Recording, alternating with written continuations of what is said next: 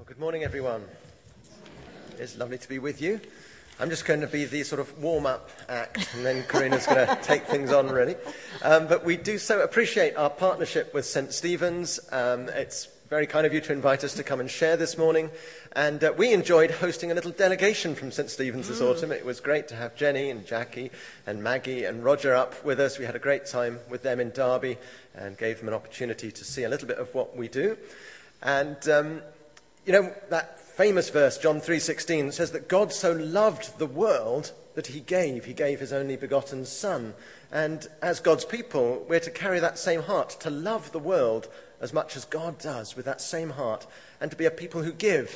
And um, I remember as a teenager about to go off on my gap year, the choir had a bit of a whip round and sent me off on my first missions experience with seventy pounds, which was a fortune to me at that time. I remember being so blessed. And as a church, you have continued to support us in all sorts of ways over the years, whether that was in Estonia, where we were helping with a church plant, um, and then more recently, our work with refugees and developing upbeat communities as a charity.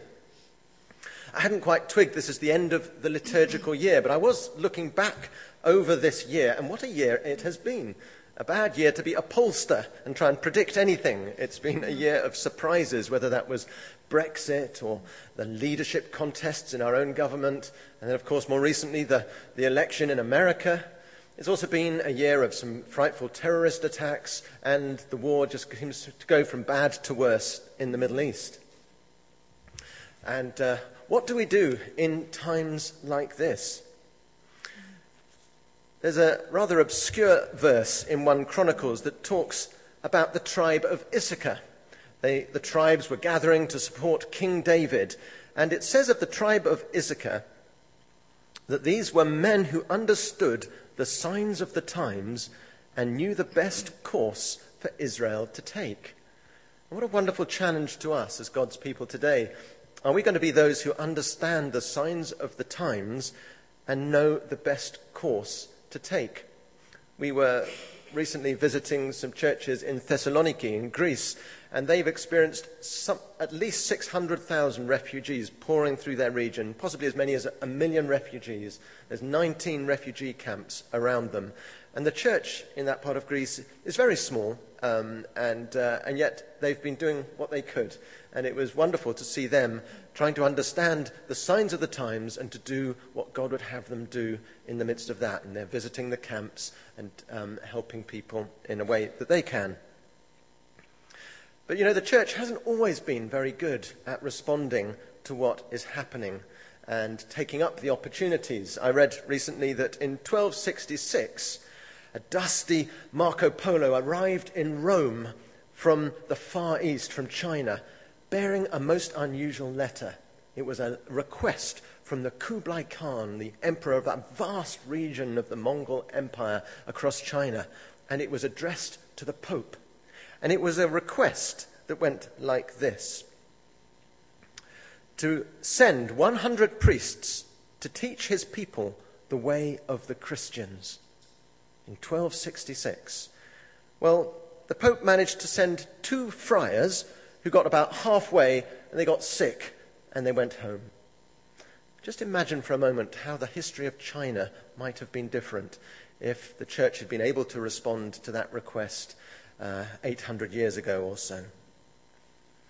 And we are living in most unusual days. Uh, I talk to my friends from the Middle East and they say that certainly my Kurdish friends, they reckon that most of their Kurdish population are thoroughly disillusioned with the religion that they've been brought up in. They are searching for spiritual reality. They're open to the gospel. They're open for churches to be planted in their region. And yet, how many of our churches are seriously planning to send people to Iraq at the moment? It's very challenging. And uh, we think about the fastest growing church in the world, which, as you may know, is the church in Iran, of all places. And what about all these people arriving in our nation from Muslim lands and yet broken and seeking the love of God? How are we going to respond to the times that we're in? Well, I'll allow Karina to share a little bit about some of the things that we're trying to do. Yeah. Thank you. Well, the signs of the times, we had that um, very powerful reading, which always challenges me this morning, um, about the righteous being those who um, show compassion to those in need, who feed the hungry, look after the poor, visit those who are sick or in prison. And then this strange thing that we're to welcome the strangers or the aliens. That, that Hebrew word is xenon, the same word that we get xenophobia from, the foreigner. Why are we to look after the foreigner who is different to us? Haven't we got enough problems and concerns of our own with the people around us? Why are we called to welcome the stranger? Well, um, the Old Testament as well talks a lot about how God's people are meant to welcome the stranger. Um, in Leviticus nineteen, I think it's on the next slide, it says, "The foreigner who resides with you shall be to you as the citizen among you. They should be treated the same as you. You shall love the alien as yourself. For you were aliens or foreigners in the land of Egypt. I am the Lord your God." So God felt very strongly that people who arrive as foreigners in our land should be treated the same way as we would treat one another, to really love our neighbour. But why do strangers need special help? Well, I suppose over the last sort of fourteen years, we've worked a lot with strangers. And there's distinctive things about being a foreigner or a stranger. One, you have no place often to call home. You've been separated from your family. You don't have that place of belonging. You need someone to invite you in.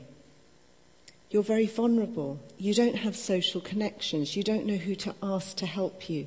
You find it difficult to find work because your qualifications don't matter anymore in this nation. You struggle with the language and understanding and being heard, and people think you're really a bit stupid when actually you might have a degree and a PhD. Um, uh, you have no security. Most of the people we meet have lost their inheritance. They've lost their land. They have nothing to fall back on anymore. And on top of that, they're usually carrying trauma, whether that's emotional, economic, psychological. Why else would you leave your home and your family unless you were really in a situation of desperate need? So foreigners um, have, a, have these particular needs when they arrive in our land. And I always try and think, how, what would I do and how would I feel if I had to leave my home, my family, my livelihood, and arrive maybe with just a bag in somewhere like Iraq or Iran? What would I want someone to do for me? I remember, a lot of you remember when we went to Estonia in ninety-seven, we went off on our own in a kind of old, slightly clapped-out van, and uh, we were there for about two years, and during that time I was expecting Isaac, our first baby.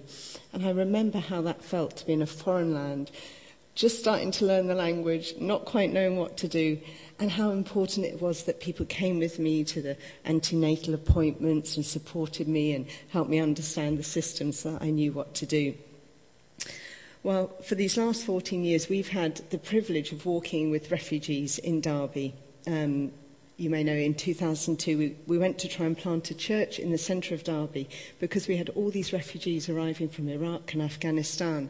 And uh, when we started, we thought, how on earth can we connect with these strangers? We have nothing in common with them. We know nothing about them. And to be honest, we're a bit scared of what we might find.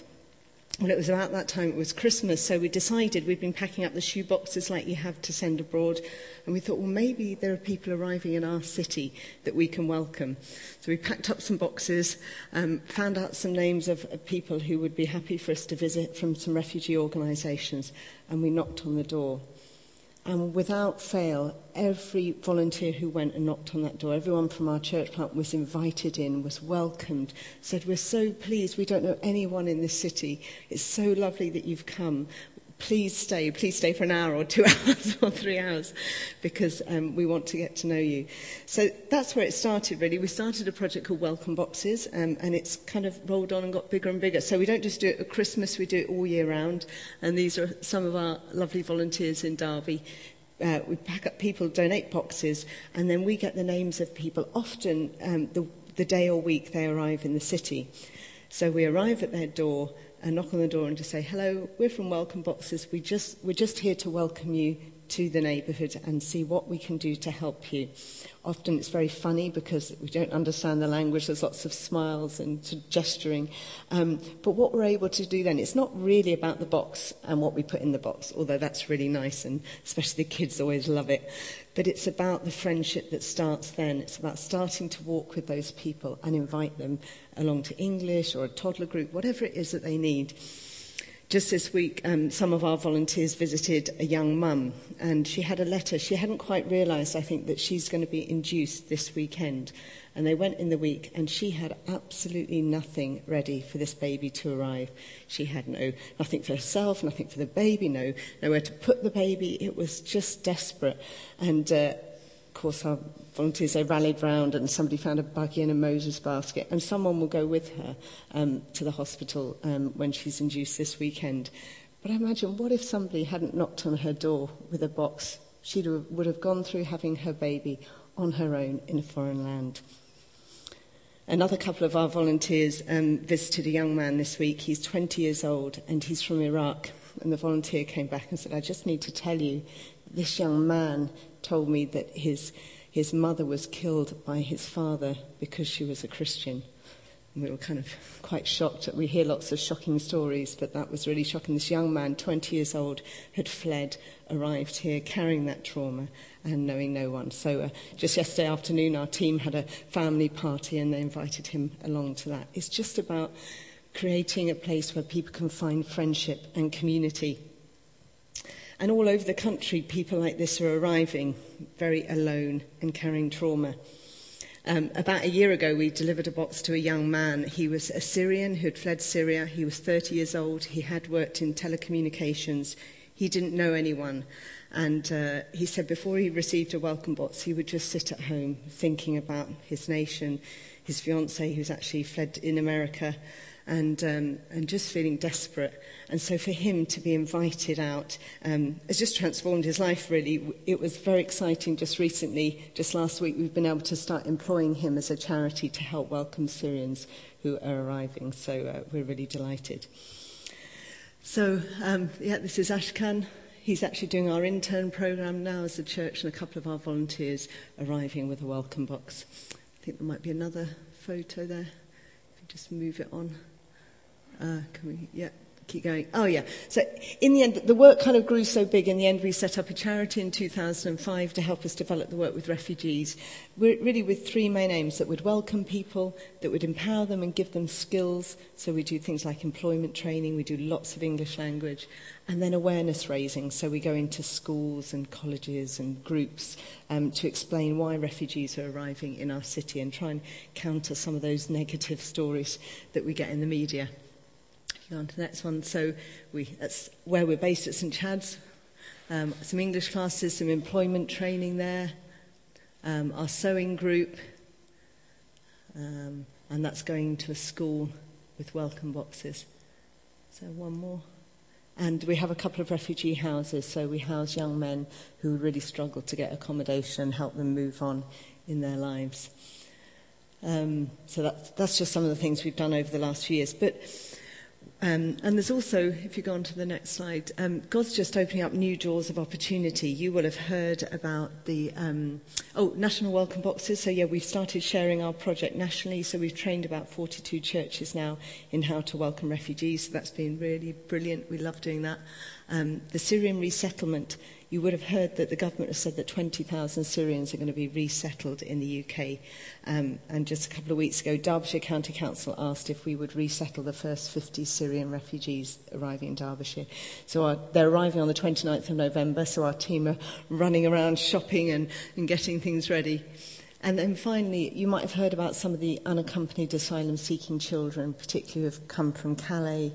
Um, so South Derbyshire have just asked if we would provide support for a house um, full of sort of sixteen, seventeen-year-old um, young accompanied asylum-seeking children. So we suddenly feel at a real stretch. These are new areas for us, you know, that we're kind of stepping out into new areas, but we feel that God is just opening doors for us. But what can we do? I think when we look at the crisis around us, we think, what, what can I do? Um, just this week I had the privilege of going to Lambeth Palace. If those of you who know Alan and Io Morley Fletcher, who are living there, we popped in, had a cup of tea with them. It's really nice. We were there for um, the Christian Funders Awards for our Welcome Box project. Um, but um, Justin Welby, he came to Derby, and when we asked him, what are we going to do about this refugee crisis? He said, well, just do what you can. And uh, obviously Justin has decided to do what he can, and they've invited a Syrian family to live with them at Lambeth Palace. But just do what we can. I think that's the daily challenge for us. There's a lot of fear around immigration, but God has called us to welcome the stranger and do what we can.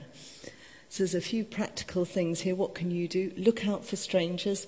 I think even in this area of Shottermill and Liphook, you will have foreigners arriving. Look out for them. Think they're probably very afraid to speak to you. So smile, be friendly, don't pass them by. Chat to them in the shops. You might find you make a really good friend.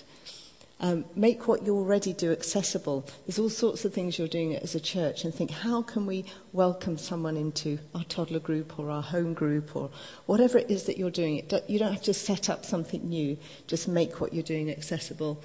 And then get involved. There's all sorts of ways. You can pray, you can fundraise, you can um, tell people about welcome boxes. You can, as a church, if you want to, join the community sponsorship team and sponsor a Syrian family to come and live in your parish. But that's, come and talk to me about that if you want to do that. But there's all sorts of small ways that we can welcome the stranger. And what's wonderful is the blessing that we receive. Just a couple of weeks ago, it was my birthday, and somebody appeared at the door with a cake with mine and Adam's photo on for my birthday from one of our Kurdish friends. So generous. Um, but I suppose for, for them, we feel like family. Um, we've been so blessed by the relationships that God has brought into our lives and the way that they've transformed our lives. So it's a blessing to have friends who are foreigners. Um, but I think even more than that, it's a blessing to hear Jesus say, I tell you, Um, whatever you do for one of those, you're doing for me. And uh, whatever small thing you do to welcome a stranger, know that actually you're blessing Jesus. And uh, he's really delighted that you've taken that step of faith to cross borders and just say hello to someone who needs a welcome. So thank you. Thank you for what you've been doing in partnering with us, because um, what you've shared with us has enabled us to, I don't know, just respond to the opportunities that God's given us in Derby. So God bless you.